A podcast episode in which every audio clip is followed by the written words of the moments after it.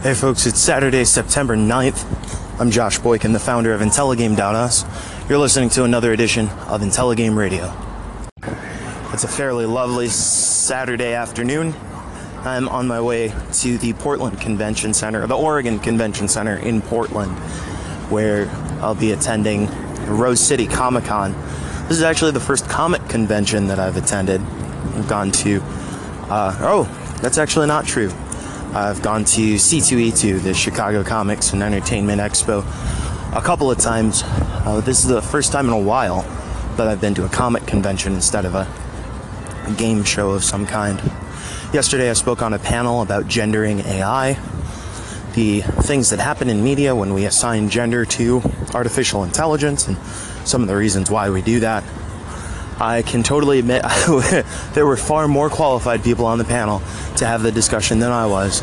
But uh, it was a really awesome discussion, and I believe somebody either live streamed it or recorded it. So if I can find that, I will try to do what I can to grab some clips or information from that.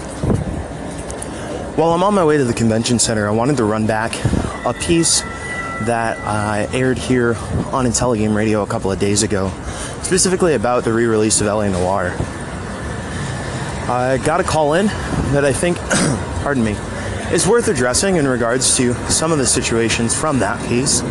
And so uh, I figured we would take a second to have a little bit of discussion before hitting the show floor.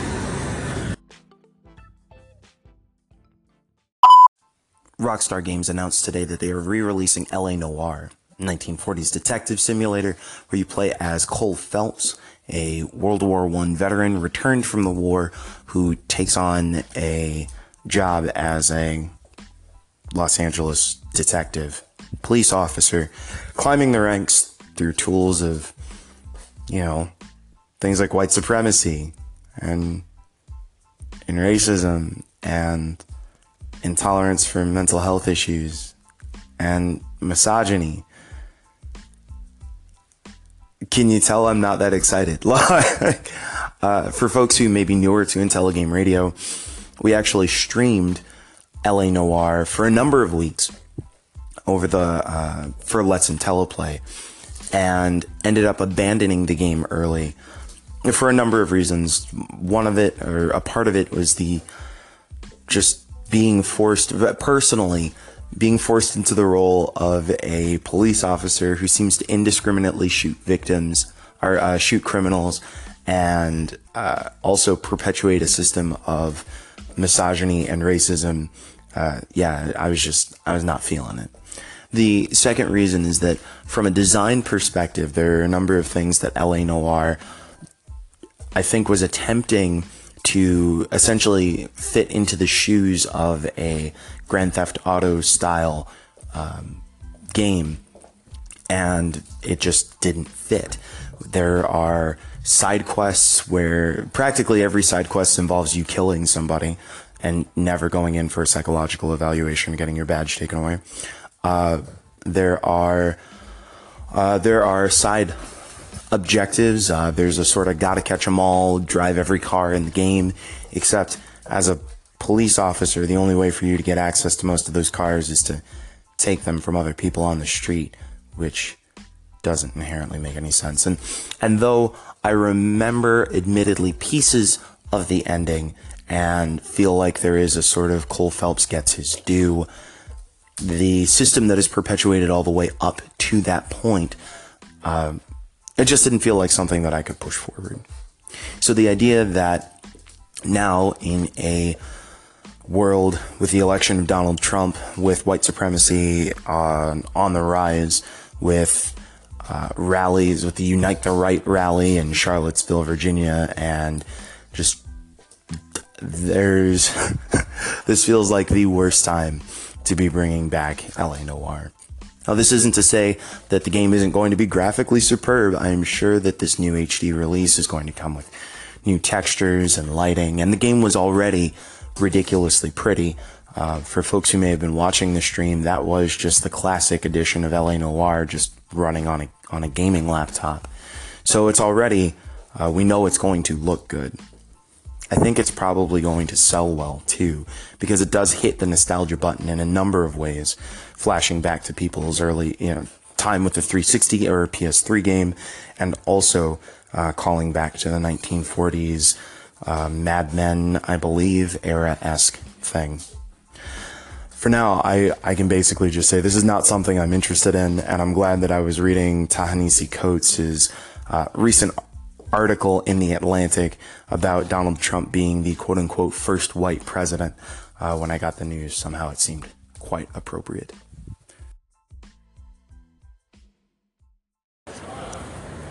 All right, let's go ahead and take a call from Michael Conway, and we'll have a little bit of a discussion.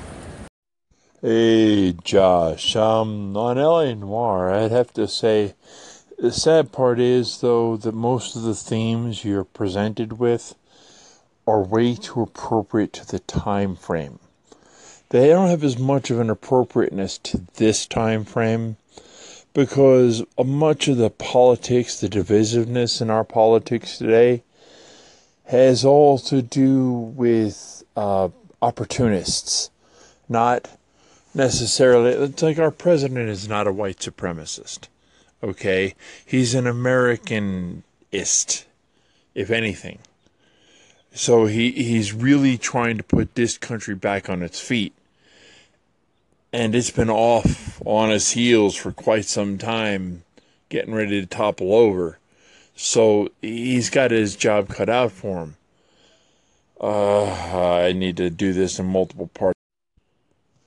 All right, we're going to try this yet again for the part two portion of this with all the opportunists in, in the political spectrum, including Antifa and including the neo Nazis and including the, you know, even BLM. And I'm not saying everything about Black Lives Matter is wrong. What I'm saying is there are sects within that group that are, if not actually terrorist organizations, they're definitely verging on it. And that is something we have to think about why this country's tearing itself apart. Is because people don't understand how to have civil discourse anymore. They can't discuss something, have two different opinions, and leave it at that. They have to scream at the top of their lungs and, and have to beat you with a stick to beat it into your head. It's unnecessary. Civil Thanks for calling in, Michael. I know we tend to disagree, but I'm glad you're still here for the discussion. Um, I think you brought up a number of points that are uh, worth having a talk about. Uh, first off, if Donald Trump is not a white supremacist, the idea that he takes a consistent number of actions that get white supremacists really excited is probably something that I would be taking a look at if I were in his shoes and not a white supremacist, or I should say, were against the ideas of white supremacy if this concept of what you term Americanism happens to run so in league with white supremacy, uh, we should question what Americanism then is and how it addresses the millions of Americans who are not white because these policies tend to be getting white supremacists really excited. Uh, secondly, the idea of LA Noire addressing things that are uh, accurate to its time frame. LA Noire not only reinforces some problematic ideals that may have been quote unquote historically accurate, uh, though there are a number of folks out there who would say that historical accuracy, um, well, when you're portraying ideas of historical accuracy, but you're portraying them in a modern context, um, you should probably have a reason why you are doing that. And if you are just reinforcing a set of stereotypes as opposed to providing a critique or a lens or an insight, uh, you may be doing more harm than good. But in addition to that, there are some narrative and design choices that LA Noire makes that are inherently problematic. From disregarding the need for care of the mentally ill to problematic attitudes in regards to race and gender. Uh, you can read about it over at Intelligame.us. There's an article about why I stopped the live stream of LA Noire, as well as uh, links to some of the live streams that we did on Twitch, which will hopefully give you more of those situations that are individually called out about some of LA Noire's problematic nature. Overall, though, this idea of opportunists getting involved and wanting to somehow take advantage of the political climate um, I, I, think there are a couple of problems. One, the idea that Black Lives Matter and Antifa uh, hold some sort of parallels to Nazis, Nazis who have a vested, called out platform of white supremacy as opposed to Antifa or Black Lives Matter, which are not calling for the death or eradication of a particular group. Uh, or even the deportation of a particular group, uh, but instead are saying uh, Black Lives Matter and we are anti-fascists. Uh, those, though there uh, may be some interesting actors in each of those groups, to assert that there are parallels between them simply because they are both groups representing a viewpoint, um, I think does damage to the to the conversation overall. Uh, as far as civil discourse is concerned, well, when groups like the KKK or Nazis are calling for the, the death or, or violence, uh, calling for death towards people of a particular group or for specific violence towards racial groups, towards uh, members of LGBT communities, well, at that point, the civil discourse has already ended. And to assume that the groups that are running, attempting to counter uh, that type of discourse are the ones who are eradicating the ability to be civil, uh, well, it it puts the argument out of order. There are a number of ways I think we could go into this, but of course, anchor segments are limited to five minutes. I hope that this gives a little bit of, uh, of context as to why I think there's a little bit more depth um, or nuance to the situation than, uh, than might have gone through. But uh, if other folks have questions or comments or things that they'd like to add, uh, feel free to call in and we'll see what happens. But in the meantime, I'm still not buying that new release LA Noire.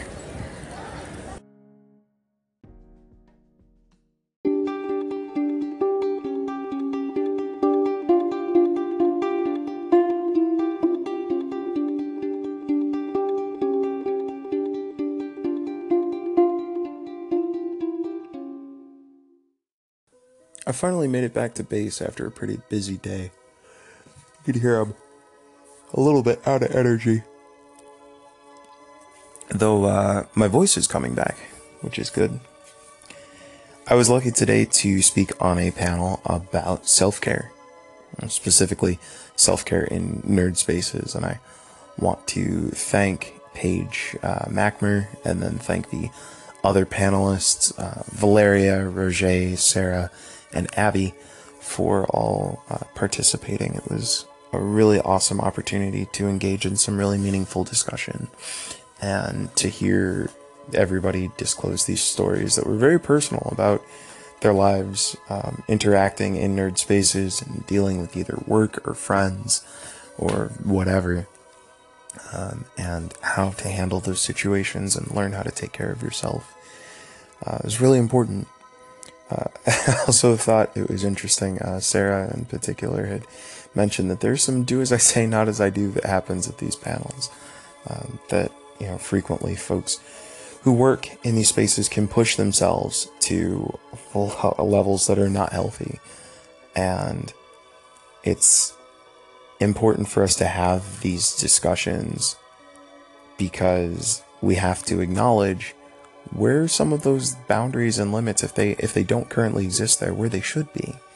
And it's also really great to be able to share stories and ideas and resources with other people in the community who can resonate with the situations you're going through. I think about it personally as somebody who's trying to run this video game website and so frequently people will say oh you know you play video games all day? How great! That must, be. you know, my 10 year old would love that job. Um, and there are, you know, there are things about working in this space that are amazing. And I'm so thankful to be able to interact with all of these professionals who are working to make these worlds that we care about every day. At the same time, there's a lot of pressure that comes with the idea of running your own business and trying to make money and all those kinds of things. So it helps to be in a space where people have the same priorities, the same in, you know, set of enjoyment as I do. You know, other people who are working in the nerd spaces, whether they are uh, coordinating events or cosplayers or, uh, you know, other other game critics, artists, what have you. It was really great to be able to share information. I was able to rip some audio. I don't know how it came out, so hopefully I'll be able to take away some of that and clip it into IntelliGame Radio in the coming week. But um, I just wanted to say it was a really awesome opportunity to be able to share some of that information with folks, and I'm hopefully looking forward to being able to do that in the future. Um, I would totally encourage folks, if you are going to comic conventions, to look for opportunities like that, to look for panels or um, seminars where people are sharing information, not just about, um, you know, meeting your favorite celebrities or, or whatever, but also, you know, where you can get tips to work in the industry or survive in the industry um, if that is something that is a goal for you. Conventions can be a really awesome place to do that and make some great friends on the way.